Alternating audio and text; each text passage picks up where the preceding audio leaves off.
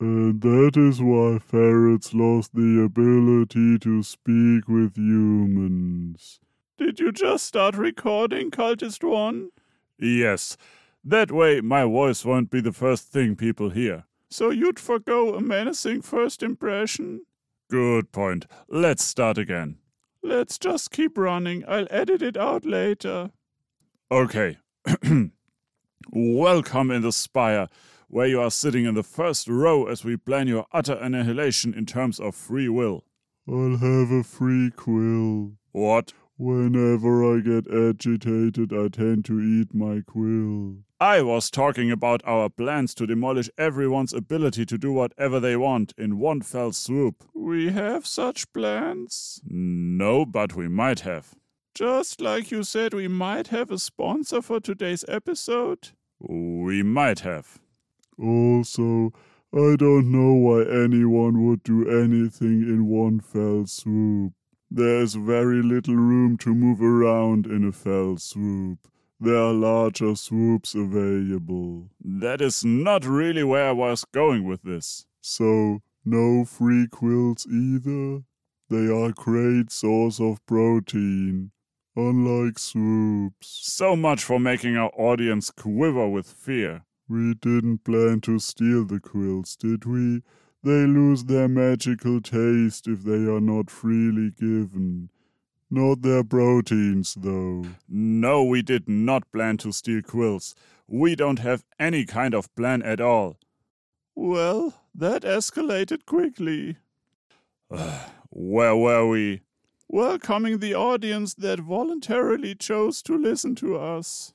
Well, if you put it like that, welcome in the spire where we, your favorite cult, strive to understand your needs in order to subvert expectations. I don't know what that means. Good. I think it means that we won't do what people think we will do.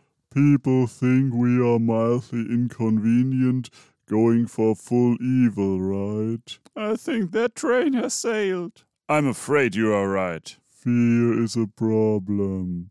We have our topic. No, that's not what I meant. I was. It's settled then. Let's talk about fear. Just because Dominic finally revealed how he escaped from the fear dimension does not mean. Do you have anything better to talk about than fear? Uh. No. In the, in the, in the spire. Okay, let's do this. You're not even afraid? You know, since Dominic released his video about escaping the fear dimension, and it was a lot more maker stuff than actual, well. Psychology? Yes. Being afraid of things going wrong and so on. I just thought. The video is a lot more complicated than he makes it sound, and you should watch it. But what is even more astounding is that you brought up Dominic, Cultist One. I was afraid we would have to do it. Remember that audit that the Cult Classification Commission announced so long ago? This is the kind of material they will use to gut our cult. So, you know that everyone can access these recordings? I'm not that daft. Wait, that didn't come out right. I think it did. I can pretend to edit it out later if you like. Sure, like you always do. Yes. Wait. I am afraid of that auditor. Wow. For you to be afraid of something. The auditor must be really mean. Which checks out, seeing how long they have been hyped up on and off again, shrouded in mystery and all that. And considering that cultist one is never really afraid of anything, that really adds to the build up. I'm not sure I like the way you phrase that. Neither do I, but it might be one of those fourth wall things. What? Do you think Dominic's fear dimension thing was meant as a stand in for actual fear conditions that people have? Not sure. It was a bit on the nose, to be frank. Personally, I think he just had this idea based on that thing and he ran with it. Sounds odd when you put it like that. Not everything needs to have deep and convoluted meaning, right? Cultist one is strange today. Maybe the auditor is really closing in on us. There was a bout of static in Dominic's shop a little while ago, and a lot of magic damage afterwards, despite his shop being warded and all that. You could not have put it in a less threatening way, could you? Probably. Did not feel appropriate, though. True. So, fear? How should we tackle the subject? I would very much like to get rid of it. It's not that easy. Unless you can just take out the appropriate glands. Put them back in. I don't want to see them. Sometimes it is good to be Ancient, Ancient and, and amorphous. amorphous. Yes, we get that. Assuming non invasive means? Any ideas? We could talk about Dominic. Oldest one is giving me the creeps today. Do you have another example of vaguely human behavior that we have studied as intensely? I guess not. Not sure what that says about us. At least we can blame Dominic if this episode does not perform. Don't we always? Yeah. So, fear? Really don't want me to show my glands? We talked about this. It is perfectly fine to show emotions, including fear, but it is not okay to flaunt the glance to- that caused them. Sorry. We are apparently taking a short break while Cultist 2 is sorting out secretory organs. Do you really need to take all those out before you can put them back in? Yes, it's part of my gland design. Oh my. Back on topic. As with most things brain related, fears are sneaky and hard to catch before they take hold. Yeah, like a spy. Please don't. I was afraid of that. You too?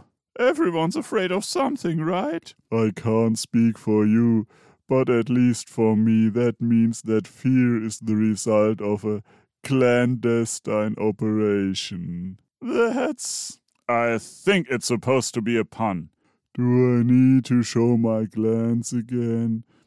It's a play on words. With We got it. Thanks. It's just more for a niche audience. I have a niche for every gland.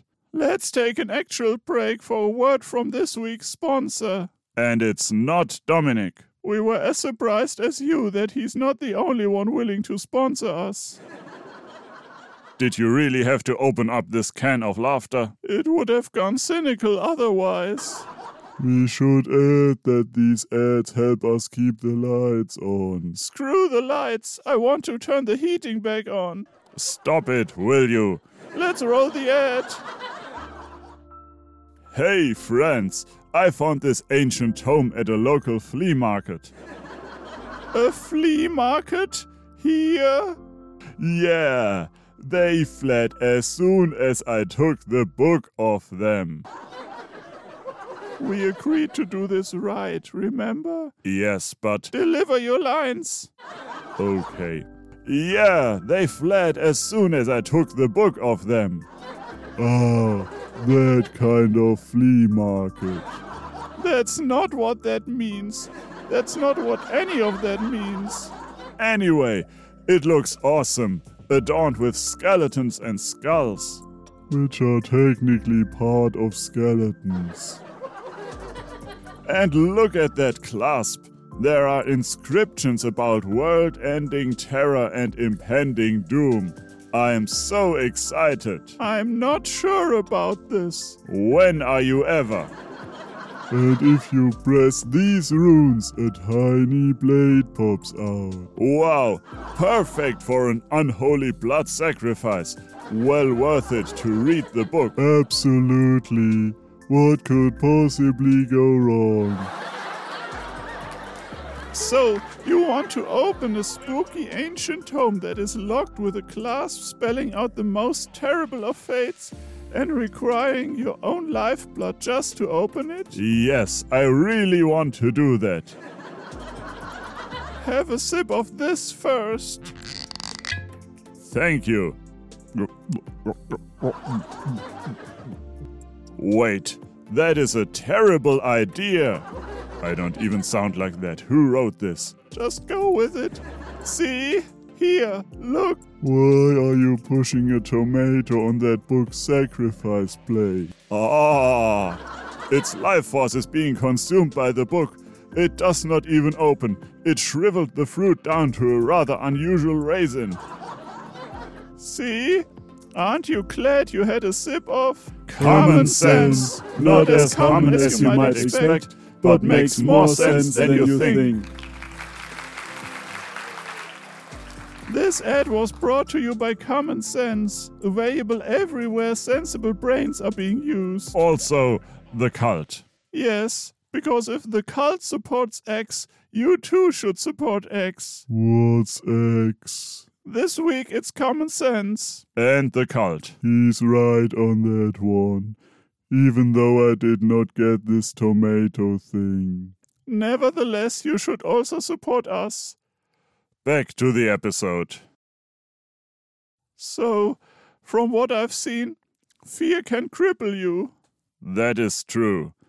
Not the kind of fear for your life energy, but the smaller one. You mean the but what if kind?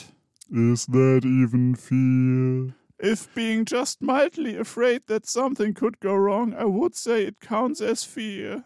Especially if that keeps you from doing a thing. It has an impact. Sorry, but this is getting too weird. Usually, we have to convince you that something is an issue, while you go all, just keep your hood up and push through, or something like that. I think the auditor is really getting to you. What? Where? Is he behind me? I guess that proves the point. Ugh, you are probably right. And I hate it. Us being right? No, being afraid. On some level, I know that at least with that non lethal kind of fear, things are most often better after you face it. But that does not make it any easier to bear. Because it is also very easy to dismiss it in others. Feels crappy to think that someone else does not think your fears are valid, even if in the same situation they might feel differently. But on the other hand, taking it seriously and trying to help someone overcome their fear might not work out either if it comes across as lack of acceptance, even though it comes from a good place. So you are saying I need to be afraid of not helping my friends in the right way while also being afraid that I might misjudge those trying to help me? Do any of us even have friends? That's beside the point. Okay. I think that's the actual problem here, not just the fact that fear can cripple you. I cannot even count the amount of Dominic's projects that are on hold or never got made because of his fear. I meant to add that fear can also cause you to second guess everything you do, which can prevent you from recognizing and accepting help. It's a complex number. What? The amount of projects Dominic did not make it through due to some version of fear. This is going nowhere. Is there anywhere you would prefer it to go? Well, if you ask me like that, fear is something everyone experiences, but few people understand it right. Too often it is dismissed or attributed to things outside a person's control, like their age or sex or whatever. And at its core, fear wants to survive. Like a virus. I miss him. What are you talking about? My great great uncle, a virus. That was his name. He was called a virus? Yes. And how does that relate to what I was saying? I don't know. But viruses are kinda programmed to survive. Be that as it may, do continue. Yeah. What was I about to. Yes. Fear wants to survive, like so many other voices inside anyone's head. He actually was a virus, too. What? Great great uncle, a virus.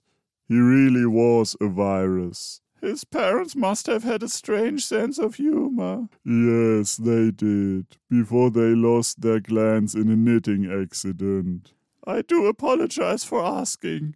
You do realize that Cultist 2 is deflecting? They are? You are? Maybe. And how come Cultist 1 is the sensible one today? Subverting expectations. Then let's hear him out for a change. Okay. What? Anyway, my point is that fear wants to survive. That voice in your head will twist and turn the truth to put itself in the best light. And it thrives on the fact that if you tell it no, which is not an easy feat to begin with, that feels like saying no to yourself. And that means that something inside your head was wrong. So you would rather tolerate the fear than admitting to being fallible. I'm not sure that makes sense for everyone, but I can see where you're coming from. He came from his room. That's not what I The meant. important thing is to second guess yourself. Not how I would put it. Good point. Okay, the important thing is to examine your fear. Where does it come from? What does it want? You are obligated to acknowledge every part of you, but you do not have to like it. That is a complex topic for a podcast of three voices talking in someone's head. Beg your pardon? We cannot hope to cover this properly, but we can try. And we can be there for each other, whether we think we can help or not. That's deep and true. And there's a difference between telling someone not to be afraid and helping them not to be.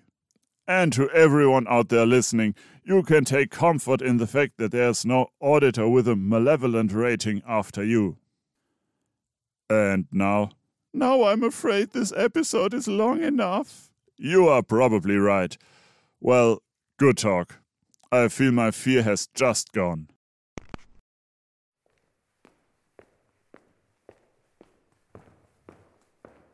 No, it has not.